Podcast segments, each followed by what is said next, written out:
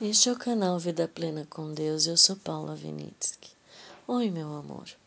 Ontem a gente falou sobre rejeição e eu só quero completar um pouquinho. É, a mulher samaritana estava vivendo a vida dela. Ela teve todos os problemas psicológicos imagináveis. Ela tinha os gatilhos mentais que todo mundo que passa pela rejeição tem Todos nós, eu e você, nós também já fomos rejeitados, já rejeitamos alguém. Só que quando isso fica no nosso, é, na nossa vida, na nossa mente, é só o amor que quebra. É só você se sentir muito amado por Deus. É só você se sentir é, valorizado, né? Porque a rejeição te desvaloriza e o amor te valoriza. O amor te prioriza, o amor te personaliza, te ama como você é e não se você seguir padrões especificamente determinados, né? Então, se você não sabe se você foi rejeitado ou não, pense: você tem que provar para os outros que você tem valor? Você tem que falar que as suas coisas são mais caras ou mais valiosas do que dos outros? Você, quando olha a dor do outro, você não tem empatia? Você acha que tudo bem porque você também já sofreu, então que o outro sofra? Comece a se questionar, comece a ver, porque o primeiro passo para a mudança em tudo na vida é você assumir que você foi rejeitado e assumir os problemas que isso te trouxe. Às vezes você acaba sendo invejoso porque você sempre vai achar que o que o outro tem é melhor do que você, do que o que você tem, né? E hoje a mentalidade do inconsciente coletivo é, veio em passos galopantes, porque hoje em dia Instagram, Facebook, tudo mostra o melhor que os outros têm, né? Então você tira 10 mil fotos, mas você só põe aquela que você ficou bem. Se bem que hoje eles nem se acham que ficou bem. Tem que pôr filtro, tem que pôr um quilo de maquiagem. Veja como estamos perdendo a nossa personalidade. Como essa mentalidade do inconsciente coletivo está levando todo mundo a não se achar digno. Então, eu tenho tristeza. Nossa, outro dia meu coração doeu tanto ao ver uma menina de 10 anos se maquiando igual a mãe. E a mãe ainda do lado falava assim, filmando a filha, né? Vejam como ela tem a mão firme para passar o delineador. O cabelo da menina era rosa e azul, igual da mãe. Gente, isso é tão triste. Esses padrões de beleza.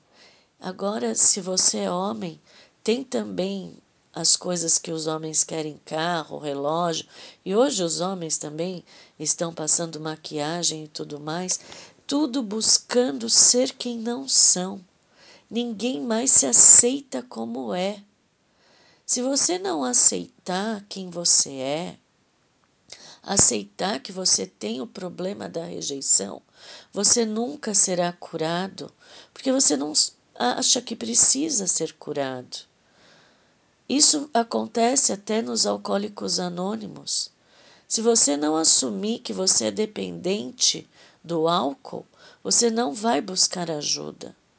Então hoje eu digo: entra no teu quarto, na intimidade com o papai e põe tudo para fora. Todo esse sentimento de rejeição, porque tem. Se não é esse, veja qual é o dominante na tua vida. Entrega ele para Jesus. Porque Jesus foi rejeitado na própria cidade dele. Não é verdade? Ele sentiu, então ele já pagou pela tua rejeição. Só que ele se sentia tão amado que aquilo não fazia mais diferença. Então é isso que a água viva faz. Você se sente tão especial pelo que você é, porque Deus, Papai, Jesus e Espírito Santo te amam tão especialmente que você não precisa provar nada para você, para ninguém.